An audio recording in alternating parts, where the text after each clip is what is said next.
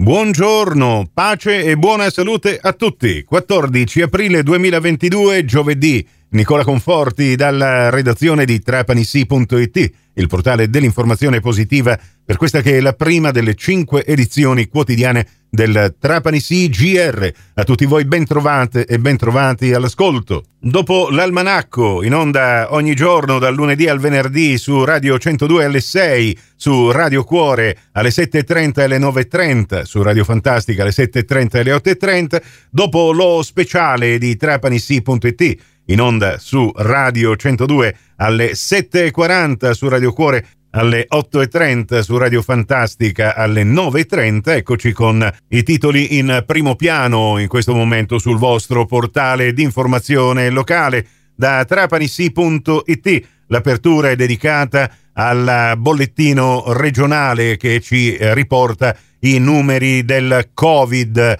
Contagi ancora in calo in Sicilia. È il Dassoe che fornisce questi dati ufficiali. In Sicilia prosegue il trend di diminuzione dei contagi da Covid-19 e continuano anche a ridursi le ospedalizzazioni. Tutti i numeri parzializzati provincia per provincia nell'articolo di Ornella Fulco. A Trapani, per esempio, secondo il bollettino regionale settimanale, abbiamo un tasso di positivi pari a 722 su 100.000 abitanti ed è il secondo in Sicilia dietro quello di Messina, pari a 1024. Riportati anche i numeri del trend delle vaccinazioni scaglionate per le varie età. Sempre Ornella Fulco ci racconta di questo vertice alla regione con i vigili del fuoco e il corpo forestale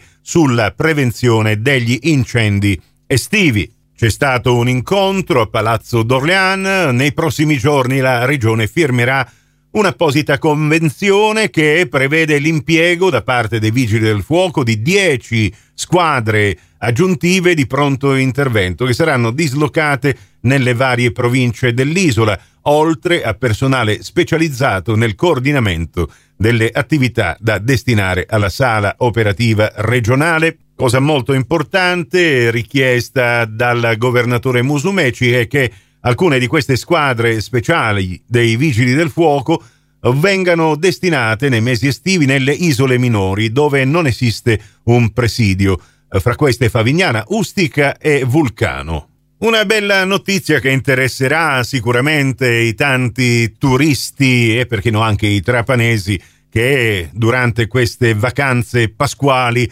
vorranno approfittare di questa iniziativa. Per Pasqua e Pasquetta restano aperti i siti culturali e i musei regionali in Sicilia, aperti anche i parchi archeologici e nello specifico nell'articolo sono elencati tutti questi siti culturali che sarà possibile visitare. Ed a proposito di turisti, ancora per eh, oggi è pubblicato nel blog mio personale lo speciale di trapanisi.it nel quale ho parlato dell'invasione prevista per oggi a Piazzale Ilio. Arriveranno quasi 300 camperisti da tutta Italia, dalla Sicilia, anche dall'Europa e saranno accolti dai soci dell'Air Camp Sicilia Occidentali. Proprio con uno di questi abbiamo fatto una bella chiacchierata che potete ascoltare in podcast il titolo della notizia è Camper che ti passa la settimana santa trapanese.